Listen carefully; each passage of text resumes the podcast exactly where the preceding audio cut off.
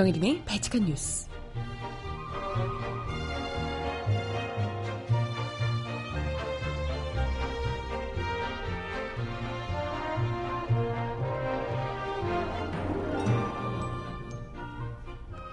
여러분 안녕하세요. 발칙한 뉴스 정혜림입니다. 탄핵으로 정권을 빼앗긴 자유한국당이 결국은 자신들의 존재 이유였던 박근혜 전 대통령을 내치기로 했습니다. 역시 전형적인 쓰면 뱉고 달면 삼키는? 내년 지방선거를 앞둔 자유한국당이 박근혜당의 이미지를 불식시킨 뒤 바른정당을 흡수 통합하겠다는 나름대로의 꼼수를 부리고 있다. 이런 지적이 나오고 있네요. 그게 과연 잘 될까? 음악 듣고 와서 오늘 이야기 함께 나눠볼게요. 첫 곡, 10cm가 부르는 사랑은 은하수 다방에서 듣고 오겠습니다. 신청곡 있으신 분 주세요.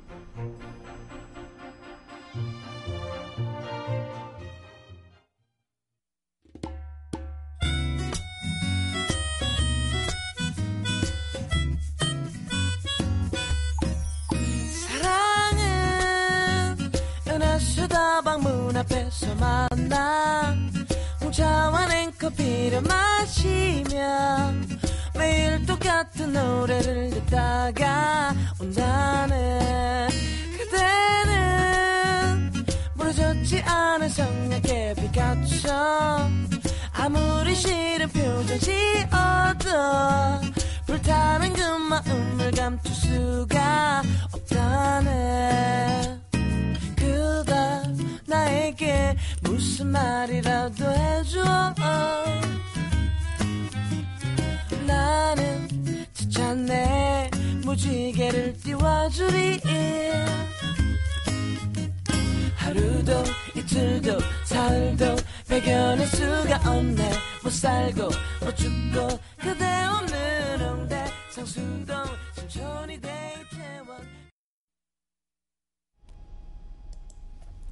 네, 첫 곡으로 10cm가 부르는 사랑은 은하수 다방에서를 듣고 오셨습니다.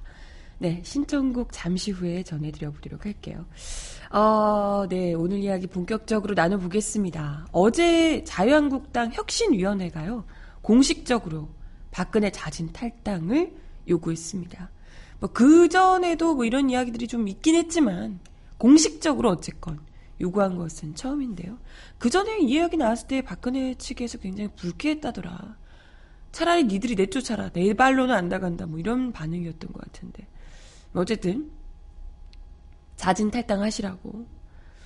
어, 사실 이제까지 계속해서 박근혜를 부여잡고 박근혜 정당이었던 거잖아요. 사실상 새누리당 시절 그 이전에도 한나라당 시절에도 사실상 박근혜 정당이나 다름없었던 정당이었는데 특히 이제 새누리당으로 넘어오면서 너무나도 확고한 박근혜만을 위한 정당이었고요. 선거할 때마다 박근혜 박근혜 사진 같이 찍은 거 올려다 놓고 그죠? 기억이 뭐 또렷합니다. 곳곳에 그 시뻘건 옷 입은 사람들이 다 박근혜 사진만 걸어놓고 했던 네, 기억이 나는데 그렇게 자신들의 그야말로 뭐 절절한 신앙과도 같았던 존재 이유 박근혜를 자기들이 불리한 상황이 되니까 내치기로 했다는 거죠. 글쎄. 이렇게 되면 좀 정신을 차리고 글쎄 정신을 차리고 박근혜를 계속해서 지지해왔던 그 한 10%채 안 되는 콘크리트 지지층들 있잖아요. 우리 뭐 이렇게 어, 어르신들. 이런 분들의 반응이 또 궁금하긴 한데. 글쎄. 뭐 어찌됐건 이 홍준표식 보수 통합에 명분을 제공하기 위해서 아마도 이런 게 아닐까 생각이 들어요. 어찌됐건 바른정당 같은 경우에는 박근혜 이 국정농단 사태를 계기로 아 우리는 이걸 옹호하지 못하겠다. 나름 이제 우리 자기들은 상식 있는 보수다 이런 얘기를 이런 이제 슬로건을 걸고 나갔던 거잖아요. 우리는 이런 박근혜 국정농단을 절대 옹호할 수 없다라고 하면서 이거 비판할 건 비판하겠다. 약간 뭐 이런 이런 어쨌건 이제 뭐 슬로건을 내걸고 기치를 걸고 그러고 이제 나갔던 거잖아요. 근데 지금 바른정당이랑 자유한국당이랑 보수 통합을 하냐 마냐 이야기가 나오잖아요.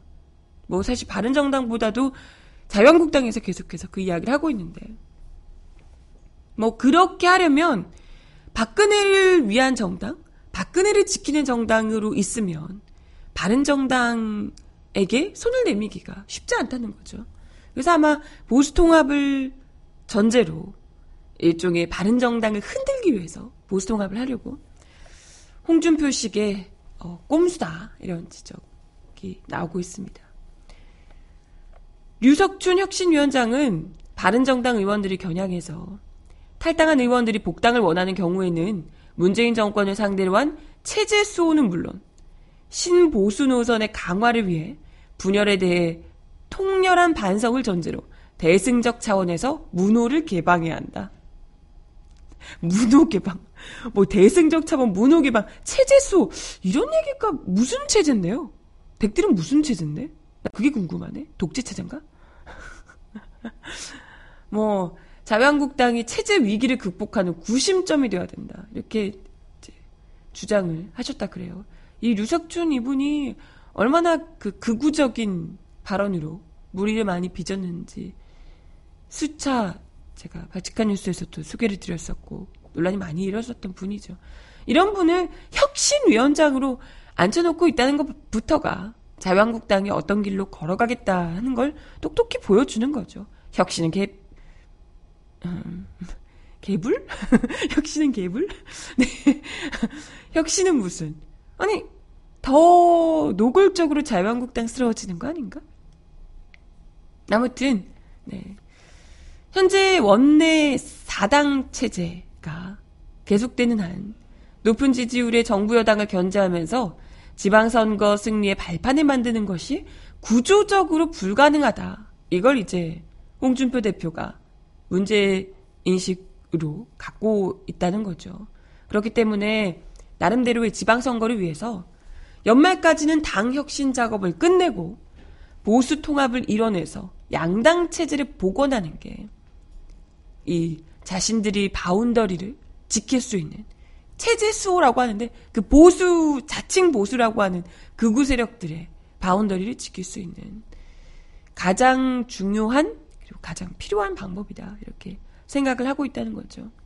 하필 또 공교롭게 이런 상황에서 바른정당 이해훈 전 대표가 금품 수수 의혹으로 물러난 상황이죠. 그리고 자강파와 통합파가 새 지도부 구성을 두고 내용을 겪고 있는 상황이라고 하네요. 그래서 박근혜 출동을, 출당을 비롯한 친박 인적 청산을 보수 통합의 전제 조건으로 내세우는 이 통합파에 더욱더 힘이 실리지 않겠냐. 박근혜 내보내고 친박계를 이제 좀 청산해주면 우리가 들어가겠다. 같이 통합하자. 이런 이야기를 할 수 있다는 거죠. 그래서 홍준표 대표가 어제 대한민국 헌법에는 정당 가입의 자유도 있고 탈퇴 자유도 있다. 라고 하면서 바른 정당의 두 축인 김무성, 유승민 의원이 받아들일 수 있다. 네. 이렇게 밝혔습니다.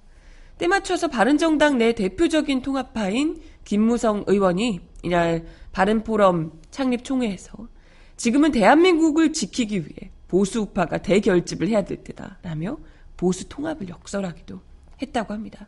자유한국당의 혁신안이 발표된 직후에 우리가 통합해야 된다. 이런 이야기를 하고 있는 거죠. 왜 아니겠어요? 뭐, 우리 새삼스럽지 않잖아. 그분이 그분인 거, 그 나무는 그 밥인 거, 우리가 뭐 다 알고 있었는데, 새삼 다른 사람들인 것처럼 하는 거 자체가 좀 웃기지 않나? 그동안? 그죠? 막 굉장히, 뭐 사실 이해운 전 대표 뭐 이런 사람들이, 막, 오히려 더 박근혜 정부를 국정농단 사태 때 더 많이 비판하고 막 이런 척 하면서 자기들은 굉장히 좀 깨끗한 보수인 척 그렇게 했었는데 실질적으로는 똑같은 사람들이라는 거. 젊은 층들 사이에서도 자유한국당은 굉장히 싫지만 바른정당은 괜찮은 것 같은데? 라고 생각하는 정말 순진무구한 청년들이 있었거든요. 그런 사람들이 이제 제대로 느끼겠죠. 이렇게 되면. 아, 똑같은 애들이구나. 하고. 뭐 어찌됐건 그렇다 하더라도 그러한 복잡한 정치 셈법이 바로 통하기는 쉽진 않을 거예요. 일단은 홍준표 대표로서는 우선 당내 반발을 잠재우는 게 급선무다. 이런 지적이고요. 실제로 자유한국당 혁신위에서는 친박 핵심인 서청원, 최경환 의원의 실명을 거론하면서 자진 탈당을 이들에게 권유했다고 합니다. 야, 이거 뭐 자유한국당이 마치 이 사람들 때문에 그런 것처럼 아니, 대체 뭐 전부 다 박근혜 치마폭에 치마찌락 붙잡고 버텨왔던 사람들이 자기들 아닌 것처럼 그런 웃기죠. 아무튼 서청원 최경환 의원의 실명을 콕콕 집어서 거론하면서 박근혜와 함께 자진 탈당하라고 그런 거죠. 이들은 지난 1월에 탄핵 정국 수습 차원에서 당원권 정지 3년 징계 처분을 받았다가 대선 과정에서 홍준표 당시 대선 후보의 특별 지시로 사면된 바 있다고 합니다. 와, 홍준표 대표도 참 그때는 필요하니까 사면시켜 놓고 어쨌건 지지층 결집해야 되니까 사면시켜 놓고 그래서 뭐 또 그때 홍준표 대표도 박근혜 마케팅 엄청 했잖아요. 박근혜 뭐 지켜야 되니 뭐 어쩌고 하면서. 그래 놓고 지금 이 사람들도 다시 탈당하라고. 자진 탈당을 권유하고 박근혜 역시도 탈당하라고 이야기를 하고 있는 거죠. 두 번 죽이는 셈입니다. 이러니까 당내에 있는 친박계 거의 뭐 부글부글 끓는 분위기라고 하네요. 최경환 의원은 입장문을 통해서 이미 징계받고 복권까지 된 상황에서 또다시 이처럼 요구를 하는 것은 일사부재리 원칙에 어긋난 부당한 천사다, 처사다라고 반발을 했답니다. 최 의원은 박 전 대통령 자진 탈당 권유에 대해서도 법원의 판단이 있을 때까지 기다리는 것이 당의 발전과 정치적 도리를 위해 합당하다고 간청해왔지만 받아들여지지 않아 매우 유감이다. 라고 불쾌감을 드러냈습니다. 아, 그러게요. 법의 판결을 받을 때까지 계속해서 기다려야죠. 왜 내보내라 그래. 어찌됐건 계속해서 같이 가야죠. 왜 내보내려고 그래? 그러면 안 되지. 너무했네. 당 지도부 내에서도 정면 충돌이 벌어졌다고 합니다. 어제 서울 여의도 당사에서 열린 최고위원, 재선의원 비공개 연석회의에서는 친박 김태흠 최고위원 그리고 홍 대표 사이에 고성이 오갔다고 합니다. 어, 왜 나한테 그러냐 이런 홍 대표의 볼멘 소리가 회의장 밖으로 흘러나오기도 했다고요. 김태흠 최고위원은 회의 직후 기자들에게 지금 우리가 대여 투쟁에 하나로 가는 시점에서 혁신위에서 박 전 대통령이나 다른 의원 등의 탈당 권유를 발표한다고 하길래 일단 중지를 시키고 시기와 절차적인 문제를 다시 논의하자는 얘기를 제가 했다. 제안하는 와중에 서로 간의 언성이 높아졌다. 이렇게 분위기를 전하기도 했습니다. 이해홍 대표는 인적 청산 작업이 본격화되기도 전에 내용이 폭발할 것을 우려하는 듯 속도 조절에 나서기도 했는데요. 그는 혁신위는 종국적인 집행기관이 아니고 혁신에 대한 의견을 모아서 권고하는 것이다. 라고 하면서 박 전 대통령 1심 선고가 이뤄질 것으로 예상되는 10월, 10월 중순으로 집행 시기를 미뤘습니다. 일단은 당내 반발을 무마하고 의견을 조율할 시간을 확보하다, 확보하겠다는 셈이죠. 뭐, 하지만 이런 홍 대표의 보수통합 드라이브가 바른정당 내 자강파 사이에서는 쇼하는 거다. 물 건너갔다. 뭐 이런 냉수적인 반응을 보이고 있다고 하네요. 대표적인 자강파로 꼽히는 유승민 의원은 당사에서 기자들과 만나서 선거 때 박 전 대통령 팔아서 선거하고 끝나니까 출당을 결의하는데 그 사람들 이상하다. 내 생각에도 그러네요. 친박 청산도 마찬가지로 쇼하는 거다라고 이제 일축을 했다고요. 마찬가지로 자강파인 정병국 의원도 보수통합 같은 소리는 하지 말라. 그건 한국당 얘기다. 물 건너간 얘기다. 홍 대표가 그만둬야 한다. 홍 대표가 척결 대상이다. 이렇게 꼬집었습니다. 하태경 최고위원도 바른정당 아니 바른포럼 창립 총회에서 자유한국당과 먼저 하는 통합은 사실상 흡수라며 국민의당을 염두에 둔 중도 보수 통합론을 주창하기도 했습니다. 그러게요. 요즘 국민의당 보면 뭐 매한가지일 듯한데 비슷비슷하지 뭐 그냥 같이 하셔도 될 것 같은데. 네, 아무튼 바른정당은 이날 밤에 늦게 차기 지도부 구성을 비롯한 보수 통합 문제를 놓고 끝장 토론을 열, 열겠다고 음, 밝혔다고 하는데 어떻게 되셨는지 모르겠네요. 자유한국당의 박근혜 출당 작업으로 다시 거론되고 있는 보수 통합론이 향후에 또 어떻게 뻗어나가게 될지 또 어떤 충격을 입히게 될지 그게 되긴 될지 보수 통합이 되긴 될지 일단은 지방선거가 가까워지면 가까워질수록 당연히 이게 뭐 엉줄이 탈 수밖에 없기 때문에 과연 어떻게 될지 기대를 모으고 있습니다. 음악 하나 듣고 와서 이야기 이어가 볼게요.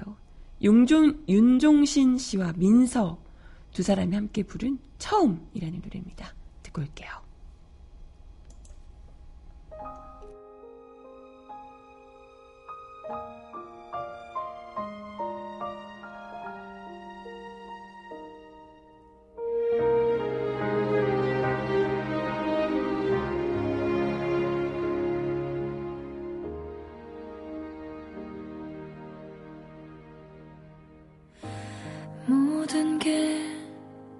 처음이라서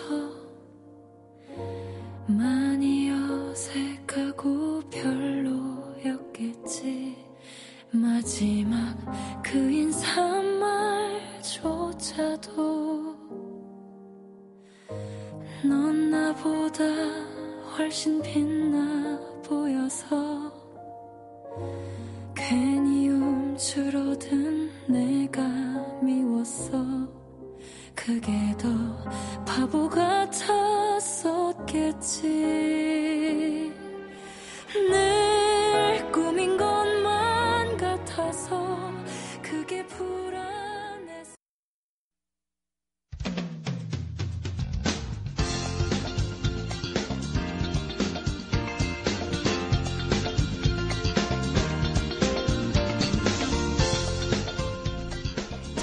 바칙한 브리핑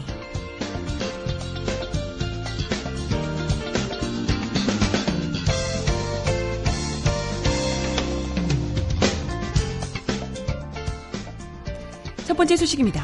국가정보원이 민간인이 동원한 온라인 여론조작 활동에 쓴 예산이 현재까지 파악된 액수만 최소 60억 원 이상인 것으로 어제 확인됐습니다. 미쳤네, 미쳤어. 60억.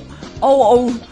특히 민간인 여론조작팀의 핵심으로 꼽히는 전직 국정원 직원 모임인 양지회의 경우 국정원과의 조직적인 협의 아래 온라인 여론조작 활동에 나선 정황이 속속 드러나고 있다고 하네요. 서울중앙지검 공안 2부와 공공형사수사부는 이날 오후 민병주 전 국정원 심리전당장을 피의자 신분으로 불러 조사를 했는데요. 지난 8일에 이어 두 번째 조사입니다. 검찰은 계좌 추적과 국정원이 건넨 영수증 자료 등을 통해서 국정원이 2009년과 2000, 2009년부터 2012년 사이 사이버 외곽팀을 운영하며 쓴 국민 세금이 60억여 원 정도인 것으로 파악을 했습니다. 하지만 이는 1차 수사 의뢰 대상자인 민간인 팀장 30명에게 지급된 돈만 파악한 것으로 2차 수사 의뢰 대상자 등까지 포함되면 8, 90억에 이를 것이라는 전망이 나오고 있습니다. 야, 국민 세금을 이렇게 알차게 쓰셨어? 검찰은 이날 민전단장을 상대로 자금의 성격뿐 아니라 어떤 과정을 거쳐 집행됐는지 등 내부 결제 라인에 대해서도 집중 조사한 것으로 전해졌습니다. 검찰은 국고 손실의 책임 횡령을 물어서 민전 단장의 구속영장을 청구하는 방안을 검토 중에 있습니다. 검찰은 국정원과 양지회 유착에 대해서도 주목하고 있는데요. 이모 양지회 회장이 국정원의 지시를 충실히 이행하고 국정원은 그 대가로 이들을 챙긴 정황이 곳곳에서 드러나고 있기 때문입니다. 이 회장이 원세훈 전 원장과 민 전 단장을 만나서 사이버 여론조작 활동에 대해서 보고한 게 대표적이라고 하네요. 그리고 검찰은 또 2012년 4월 총선 직후 민 전 단장이 당시 양지회 회장과 노무 기획실장을 만난 자리에서 500만 원이 든 봉투를 건넸다는 진술도 확인한 것으로 알려지고 있습니다. 아, 국정원장도 양지회를 직접적으로 챙겼다는 정황도 나오고 있는데요. 2011년 11월 국정원 전체 부서장을 상대로 한 회의 녹취록에 원 전 원장이 내가 어제 양지회장을 만났는데 우리 전직 직원 OB들도 security 회사 하나 만들어서 같이 하면 좋겠다. 은퇴해서 같이 돈도 벌고 국가에 봉사하고 하면 어떻겠냐. 어, 그래서 이런 식으로 댓글 알바하면서 같이 돈 주고 그러셨구나. 국민 세금으로.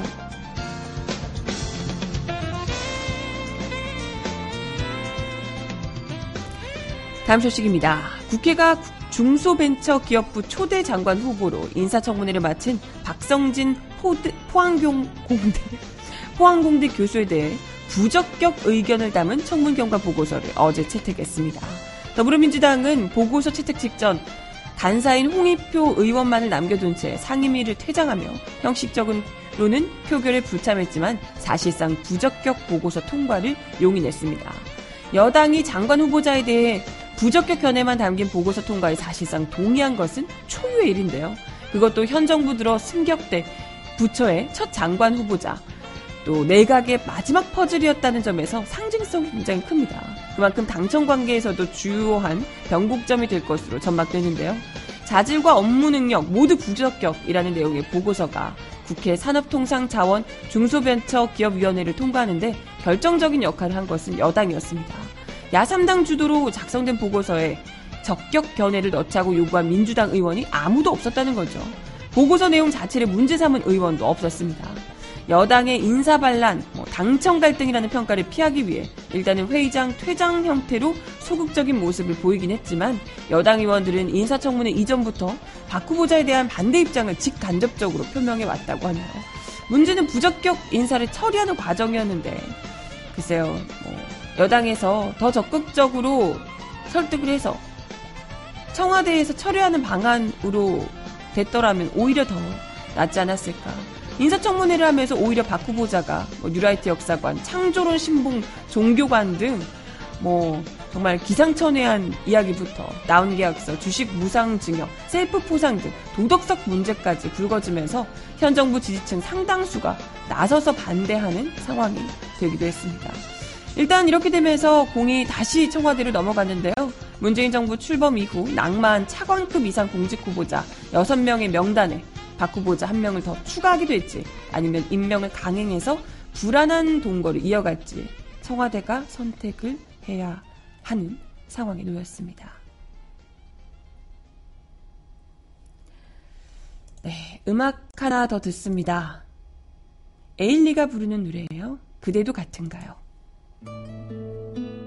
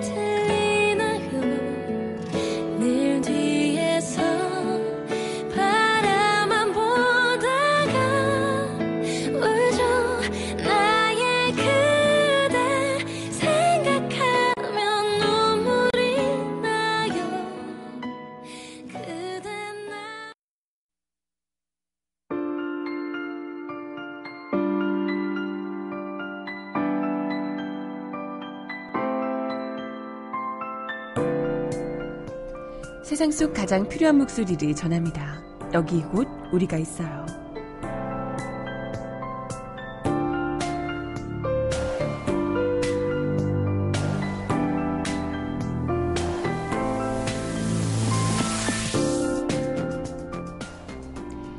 저희가 오늘 이 자리에 서는 것은 오늘이 처음이자 마지막이 될 것 같습니다.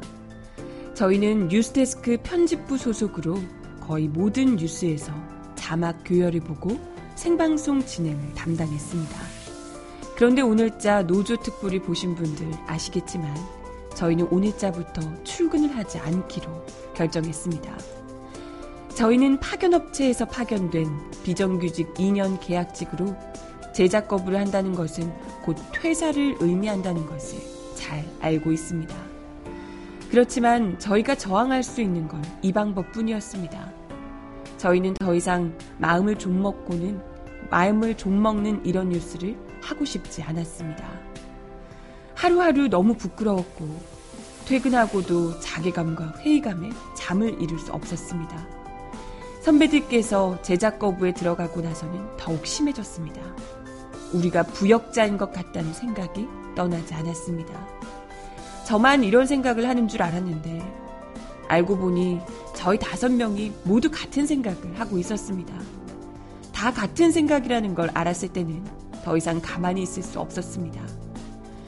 모두가 우리 같은 수모품들이 무슨 일을 할 수 있겠냐고 묻습니다. 가만히 있으면 중간이라도 간다고 합니다. 저희가 나간다고 해서 바뀌는 게 있을까 수없이 고민도 했습니다. 그리고 한편으로는 당장 먹고 살 생각에 막막하기도 합니다. 하지만 저희의 선택에 후회는 없습니다. 앞으로 MBC가 정상화됐을 때 저희는 이곳에 돌아올 수 없겠지만 MBC가 국민의 품으로 돌아가는데 저희의 용기가 미약하게나마 도움이 된다면 그걸로도 더할 나위 없을 것 같습니다. 여기 계신 모든 분들이 아프지 않는 그런 날들을 기다리며 하루빨리 MBC에 흐트러졌던 모든 것들이 제자리를 찾기를 간절히 기도하겠습니다. 그리고 마지막으로 원래 MBC 쪽으로는 발도 안 뻗고 자려고 했는데 오늘부로 발 정도는 뻗고 자도 되겠구나 싶을 정도로 되려 홀가분합니다. 사담이지만 간식으로 나오던 MBC 구내식당 라면 참 맛있었는데 종종 생각날 것 같습니다. 그리고 저희와 함께 일했던 선배님들 아침에 갑자기 소식을 접하시고 많이 당황하셨을 것 같은데 미리 말씀드리지 못해 죄송하다는 말씀 드리고 싶습니다. 선배님들과 함께 일한 지난 시간들은 정말 잊지 못할 것 같습니다. 희노애락 중에 노와 애, 애만 함께한 것 같아서 아쉬움이 크지만 그래서 오히려 으쌰으쌰 함께 힘낼 수 있었던 것 같습니다. 이제는 시청자분들께 희와 락을 주는 방송 꼭 보여주시길 기대하겠습니다. 감사합니다. 네. 예, MBC 총파업이 계속해서 지금 오늘로 11일째인데요.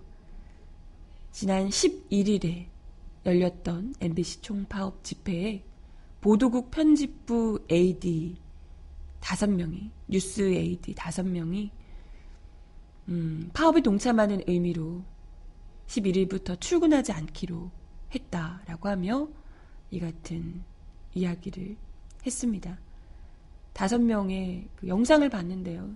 아직도 너무 앳된 친구들이고 그런데 이분들이 그 뉴스데스크 이런 데서 그 기사 나갈 때 자막 보고 뭐 자막으로 CG 이런 거 이제 넘기면서 뭐 이런 일들 큐시트 입력 작성하고 자막을 넣고 빼고 뭐 이런 일을 하는 뉴스 제작위에서 정말 중요한 일을 하는 친구들인데요.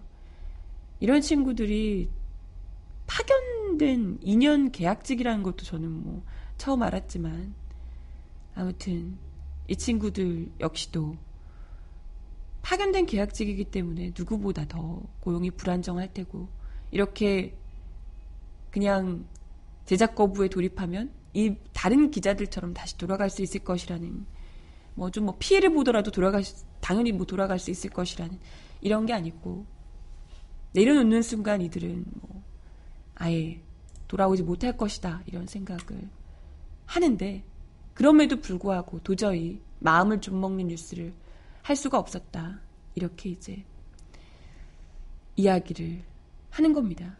너무나도 참 마음이 찡했고 울면서 이야기를 하더라고요. 그러면서 참 이런 젊은 청춘들이 이렇게까지 왜 모든 것을 다 이제 던지면서 해야 하나 아, 이런 생각이 들기도 했고요.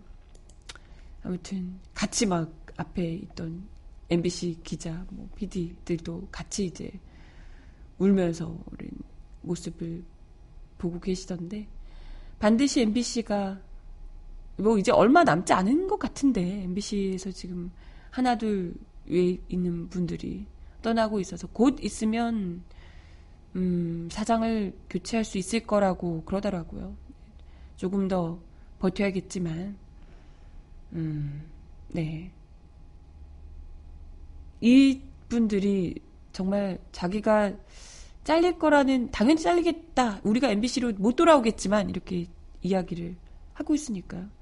그렇게 생각을 했던 이분들까지도 같이 들어갈 수 있었으면, 참, 네. 이 친구들 같이 또 작업을 하고 이렇게 되는 게 진짜 승리가 아닌가 이런 생각이 듭니다. 부디 꼭 승리해서 돌아갈 수 있기를. 정말요, 정말, 정말. 이렇게 다 지금 밀어주고 있는데 승리를 못하면 절대 안 되죠. 그럼요. 네, 음악 하나 더 듣겠습니다. 신용재가 부르는 빌려줄게. 들어요.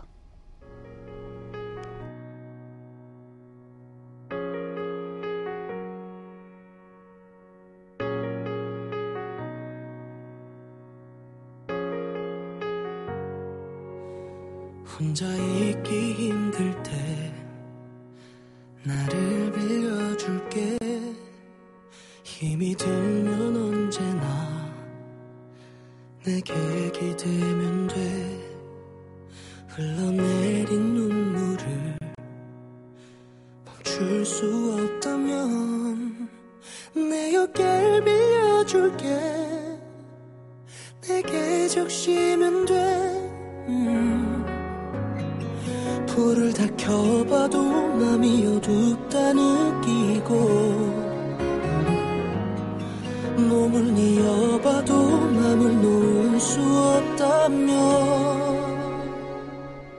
잠시 날 빌려줄게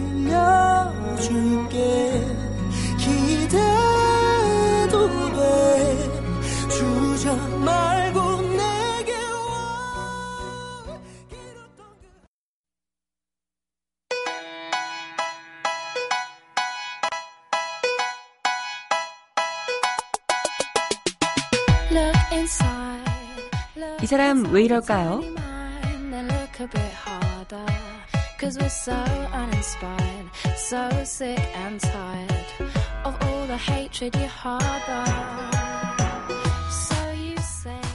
보수 야당이 어제 국회에서 열린 김명수 대법원장 후보자 인사청문회에 사상 처음으로 현직 판사를 증인으로 불러서 사상 검증식 질문을 쏟아냈습니다. 진짜 어우 창피해 창피해. 김 후보자와는 10여 년 전 같은 법원에서 근무한 것 외에는 연결고리가 전혀 없는데 재판이 곧 정치라고 말해도 좋은 측면이 있다. 이런 글을 법원 내부 통신망에 게재했다는 이유로 인사청문회에 부른 겁니다. 일부 여당 의원들은 현직 판사를 증인으로 부르는 것 자체가 사법부의 독립 침해라며 질문 시간을 포기하기도 했습니다. 여야는 어젯밤 늦게까지 진행된 청문회가 끝난 뒤 14일 오늘 오전 간사회동을 통해 인사청문 경과 보고서 채택 등을 논의하기로 결정했습니다. 자유한국당 의원들은 어제 오후 인천지법 오현석 판사가 청문회장에 출석하자 법원 내부 통신망에 글을 게재한 의도가 무엇이냐고 따져 물었다고 합니다. 주광덕 의원은 정치적 이념적 편향이란 지적을 받는 김 후보자를 두둔하거나 지원 사격해주기 위해서 글을 쓴 거 아닌가 많은 사람들이 의혹을 제기한다며 공교롭게도 오 판사가 김 후보자가 회장을 지낸 국제인권법 연구회 회원이라고 판시 어, 주장했습니다. 오 판사는 법원 내부 통신망에 다양한 주제로 여러 가지 글이 올라오고 전에 다른 고등법원 부장판사의 글을 보고 생각한 바가 올려 있어서 올렸다. 마치 어떤 의도가 있었던 것 아니냐는 오해가 생길 것 같아서 유감이다. 그런 의도는 없었다라고 이야기를 했다고요. 아니 그런 의도가 있는지 없는지를 왜 여기서 해석해야 되는지 현직 판사가 납득하기가 어렵죠. 오 판사의 글은 서로 다른 의견의 조율이라는 광, 이 광이 넓은 의미에서 정치라는 단어를 쓴 것으로 해석이 되지만 한국당 의원들은 자유한국당 의원들은 이 글이 특정 정치색을 쫓는다는 의미라며 공격을 한 겁니다. 전혀 글의 문맥적인 문맥적인 의미 파악 이런 것 따위는 관심이 없으신 거죠. 어떻게든 색깔론을 몰아가야 되니까. 전희경 의원. 아, 이분 또 어제 그 소수자 보호 가지고 그랬던 그분이요. 전희경 의원인 어떤 판사 앞에 가든지 정치색과 무관하게 법률에 의한 재판을 받을 수 있다는 신뢰를 흔드는 글이었기에 문제가 된 것이다. 자신의 행동이 미칠 영향에 대한 고려도 있어야 되는 것 아니냐. 너무 쉽게 생각하지 않았나 싶다. 이렇게 이야기를 했다고요. 장재원 의원은 원님 재판, 인민 재판이 될 우려가 있다고 많은 법조계 선배들이 비판하고 있다라고 이야기를 했습니다. 글쎄 어느 법조계 선배들이 그런 멍청한 얘기를 하는지 궁금하네. 이 글을 보고 그런 글을 보고 서로 다른 의견을 이제 좀 조율을 해야 된다 이런 이야기를 하는 글을 두고 많은 선배들이 아 이걸 인민 재판이 되겠어라고 걱정을 하는지 실명으로 한번 법조계 선배들이 누가 얘기하는지가 참 궁금합니다. 법조계 선배들. 네. 현직 판사들이 누가 그런 이야기를 하는지. 결국 계속해서 이런 공세를 펴니까 오 판사가 표현이 미흡했다고 생각하고 국민 여러분께 심려를 끼쳐드린 점 송구스럽게 생각한다. 대한민국 판사로서 현행법, 헌법과 중립을 지켜야 한다는 것은 너무나 분명하고 당연해서 그래서 생략했다. 너무 당연해서 굳이 이야기를 할 필요가 없어서 생략했다라고 이제 이야기를 했다고 합니다. 그러게 말이에요. 거기서 진짜 정말 편향적인 이야기를 하는 사람들이 얼마나 많은데. 정말 그런 사람들 그런 판사들 너무나도 편향된 판결을 내리는 판사들이 정말 기가 막힌 그런 판사들이 정말 많은데 이런 분들이 다 음, 내버려 두고. 그것도 판결도 아니고 내부 망에 올린 글을 두고. 문맥적으로 전혀 뭐 문제가 없는 이런 발언을 두고 가지고 와서 그것도 10여 년 전에 이 후보자와 같은 법원에 근무를 했다라는 이유 때문에 데리고 와서 모시고 와서 이렇게 색깔 공격을 하는 것 자체가 진짜 납득하기 어렵죠. 더불어민주당 의원들은 판사 현직 판사를 증인으로 부른 것 자체가 부적절하다 이런 지적을 하고 있습니다. 기동민 의원은 오 판사가 대법원장 인사 검증과 어떤 연관이 있는지 도저히 이해를 할 수가 없다. 오 판사의 사상 검증을 할 의도였다면 인사청문 목적에 부합하지 않는다 라며 질문 시간을 포기했습니다. 백혜련 의원은 청문회 실질적으로 관련이 없는 증인으로 보이는데 국회의 정치적 상황에 따라 나오게 된 것을 죄송하게 생각한다 라며 사과를 하기도 했다고요. 아무튼 뭐 이런 혼돈 속에서 또 김 후보자는 어, 청문회에서 여러 가지 뭐 제도 개선 방안을 내놓기도 했는데요.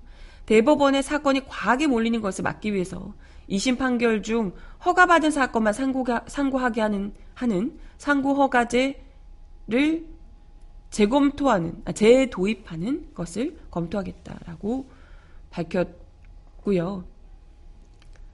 어, 그리고 김 후보자가 또 양승태 대법원장이 추진하다 실패했던 상고법원에 대해서 제도의 단점을 보완해서 도입하는 방안도 생각 중이다.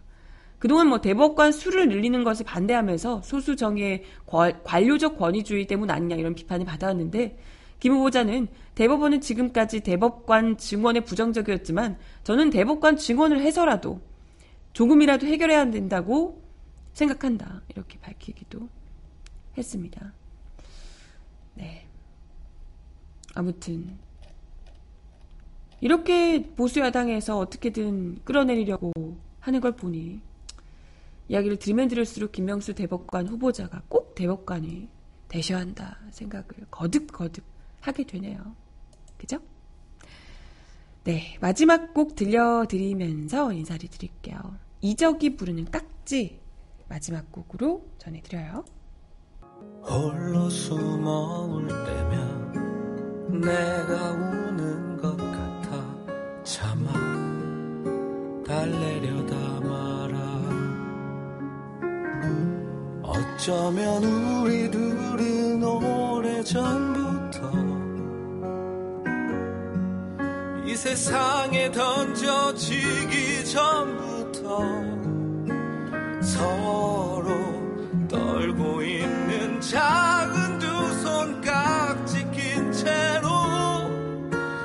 지켜